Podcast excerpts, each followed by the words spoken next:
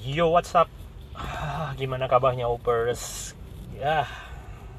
So long. Udah lama ya nggak ngebuat podcast. Makasih banyak buat teman-teman yang masih setia di Upers, dengerin podcast-podcast aku. Terima kasih juga buat teman-teman baru yang baru ngeklik.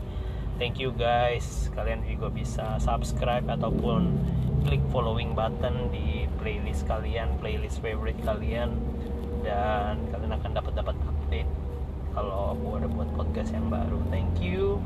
So, hari ini ini sudah memasuki bulan November ya guys. Dan memang agak-agak Uh, cuacanya ya, terutama ya sebagian daripada kita udah beberapa tempat, beberapa daerah, beberapa lokasi sudah diguyur hujan dan udah mulai mendung-mendung manja gitu ya guys. Um, tapi ya aku mau kasih tahu bahwa kita perlu jaga kesehatan karena memang ekstremitas suhu yang agak cukup belakangan ini buat orang banyak banget ya karena sakit, terutama flu, batuk, demam. Ya memang kondisi-kondisi ini diperparah karena uh, suhunya itu terlalu ekstrim. Uh, malamnya dingin, siangnya panas banget. Bahkan ada beberapa tempat di wilayah di uh, di daerah di daerah Jawa Tengah situ aku pernah melihat bahwa suhu sampai mencapai tiga puluh lima sampai tiga puluh enam derajat. Wow, itu udah panas banget ya. Ya memang mungkin karena efek dari apa ya? Mungkin satu iklim, kedua juga mungkin penipisan ozon ya mungkin. Ya, jadi memang uh, hari-hari ini hari-hari yang panas banget, ekstrim banget. Tapi ya seperti tadi as usual, supaya teman-teman semua Um, kita nggak bisa nyalain suhu, nggak bisa gimana-gimanain karena memang suhu itu memang udah dari sononya ya, dari Tuhan ya seperti itu. Jadi um, hal-hal yang kita bisa antisipasi adalah jaga kesehatan kita masing-masing ya, makan makanan yang baik, cukup istirahat, jangan lupa makan vitamin supaya teman-teman Hoppers nggak ada yang sakit. Kalau ada yang sakit hari ini mungkin yang dengar podcast aku, aku doain supaya kalian semua dijamah dan diberikan kesembuhan. Doaku supaya Tuhan menyembuhkan kalian semua dan supaya kalian bisa pulih, kalian bisa kembali beraktivitas, yang sekolah bisa kembali sekolah, yang kuliah bisa kembali kuliah, yang bekerja juga bisa kembali bekerja. Amin, amin, amin, amin. Um, ya, beberapa bulan terakhir ini kita lately kita banyak banget ya uh, news-news gitu ya. Um, yang paling update adalah kemarin gitu ya, pada saat ada aksi terorisme lagi kembali uh, apa kembali muncul ke permukaan ya, ada seorang yang menerobos masuk ke daerah Medan ya, itu kantor polisi. Um, kemudian diidentifikasi orang tersebut menggunakan atribut Uh, jaket uh, ojek tertentu ya, ojek online ya, dan ini sempat membuat sebuah keresahan baru ya di tengah-tengah situasi yang mulai kondusif, di tengah situasi yang sudah mulai dirasa aman dan nyaman. Justru kita melihat bahwa pihak-pihak yang mengganggu, berusaha untuk mengganggu ini nggak capek-capeknya ya, mereka menggunakan berbagai macam cara, berbagai macam uh, apa ya uh, aktivitas mereka ya untuk mengganggu ketentraman bangsa ini ya. Saya juga nggak tahu aksi mereka yang mereka gunakan itu dikarenakan apa, dipicu apa, masih belum dapat newsnya ya, diselidikin.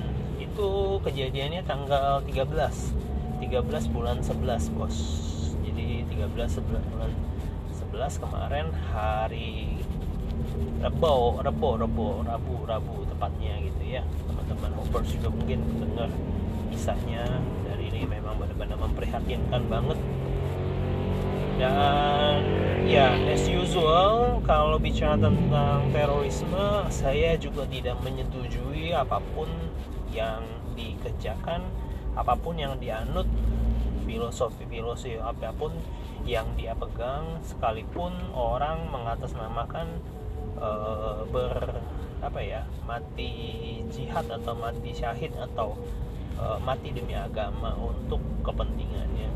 Kalau menurut saya, uh, saya yakin dan percaya tidak ada uh, agama yang yang yang mengajarkan sebuah kekerasan dengan melukai atau me, me, me, me, melukai ataupun menghilangkan nyawa orang lain.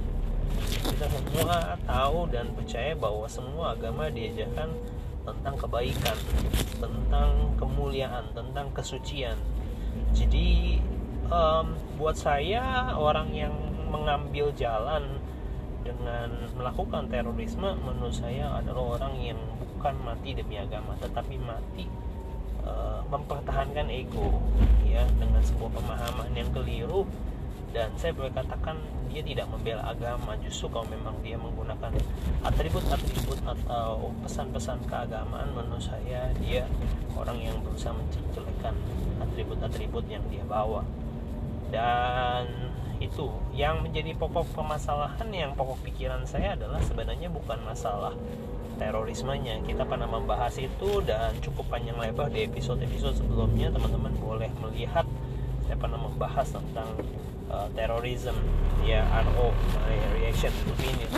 Tapi hari ini saya mau membahas sedikit tentang sebuah hal perihal tentang pendistribusian um, pendistribusian gambar hasil uh, terorisme via elektronik. Ya, ini menarik, pendistribusian file-file, ya, yang berhubungan dengan terorisme via elektronik. Nah, kalau kita dengar dan kita lihat kemarin, banyak sekali orang dengan begitu cepatnya memforwardkan gambar-gambar, ya, maupun klip-klip video dari aksi terorisme yang terjadi di Kota Medan. Kalau teman-teman juga mungkin ada beberapa yang melihat dan mendengar, bahkan juga mungkin uh, mendistribusikan, mendistribusikan atau terdistribusikan, ya, di dalam uh, WhatsApp group ataupun grup-grup media sosial yang kalian pakai atau pergunakan. Uh, be very careful, because aku mendengar hoppers itu ada sebuah undang-undang yang diberlakukan oleh pemerintah saat sekarang ini, bahwa orang yang tertangkap mendistribusikan secara elektronik, artinya ada transaksi elektronik, ya, baik itu memforwardkan, baik itu membuat sebuah blast, ya, distribusi besar-besaran, itu terancam dengan hukuman pidana, ya. Ini yang jadi concern, dan beberapa teman saya bahkan tak, kok bisa sampai begitu ya, kok bisa begini, kok bisa begitu, kenapa dulu nggak apa-apa, sekarang kenapa-kenapa gitu, ya. Jadi hal yang perlu dijelaskan adalah um, mungkin ini uh, ber, berkaitan dengan dengan kita melakukan distribusi daripada uh, hal-hal yang mungkin hal yang mungkin jelek gitu, ya, yang yang yang yang yang salah, yang tidak baik, dan ikut menyebarkan atau mendistribusikan ketakutan dari hasil potongan ataupun dari hasil foto e, peristiwa terorisme. Itu sepertinya seperti kita mendistribusikan atau memforwardkan ketakutan, ya, pesan ketakutan, pesan pesan-pesan yang ingin dibangun oleh si pelaku terorisme ini sendiri. Yang namanya terorisme itu artinya mereka berusaha untuk meneror, mereka berusaha menakuti, mereka berusaha untuk mengirimkan pesan kepada kita semua bahwa aksi mereka itu untuk mendapatkan justru respon ketakutan dari orang-orang sekeliling kita. Jadi ini adalah sebuah hal yang memang mungkin mungkin ya, mungkin saya baca dari pemerintah sebuah aksi supaya aksi-aksi seperti ini tidak dilakukan atau tidak lata dilakukan oleh pengguna media sosial, ya, terutama mendistribusikan um, violent graphics, ya, ya, uh, grafik-grafik atau foto-foto yang berkaitan dengan aksi terorisme. Mungkin uh, si pelaku yang pecah badannya ataupun ada korban yang yang terkena dampak daripada aksi pengeboman bunuh diri ini melalui media in, uh, media sosial ya media sosial atau media elektronik. Jadi teman-teman hati-hati sekali apabila teman-teman uh, menggunakan media sosial. Um, jujur ini saya mengalami hal-hal seperti ini uh, juga pernah gitu ya. Istri saya sempat negur, tapi saya berpikir dulu awalnya gak masalah. Tetapi sekarang ketika saya melihat undang-undang U U ini ditelusurin, ini dampaknya banyak guys. Jadi uh, panjang sekali ceritanya apabila kita tidak mau mengikuti kaedah-kaedah yang di minta oleh pihak uh, pemerintahan gitu. Jadi sudah sebuah ketentuan di mana ketika kita mau uh, melakukan uh, pendistribusian, ya berarti saudara harus mengerti uh, unsur yang dikandung di dalam uh, konten berita itu. Jangan sampai kita mengirimkan sekali lagi berita-berita hoax ya, yang kosong, berita yang belum terjamin, teruji keabsahannya, kebenaran beritanya. Kedua, jangan sampai kita juga uh, tak terperangkap kepada sebuah uh, hal yang namanya pendistribusian konten uh, terorisme ya, karena waktu uh, waktu pernah ya di New Zealand juga seperti itu ya, bahwa ada seorang pria memberondongkan uh, senapannya, senapan apinya, senjata apinya ke orang-orang yang melakukan uh, yang melakukan yang melakukan apa? Sembayang ya, waktu itu sholat Jumat.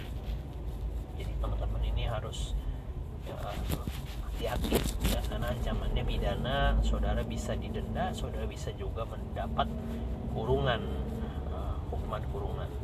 Jadi itu aja, saya mau cuma mau berbagi itu aja, jangan sampai nanti kita tidak mengerti tentang hal ini. Dan saya lihat bahwa banyak sekali orang-orang uh, tidak mengerti dan tidak berusaha untuk mengerti tentang sebuah resiko.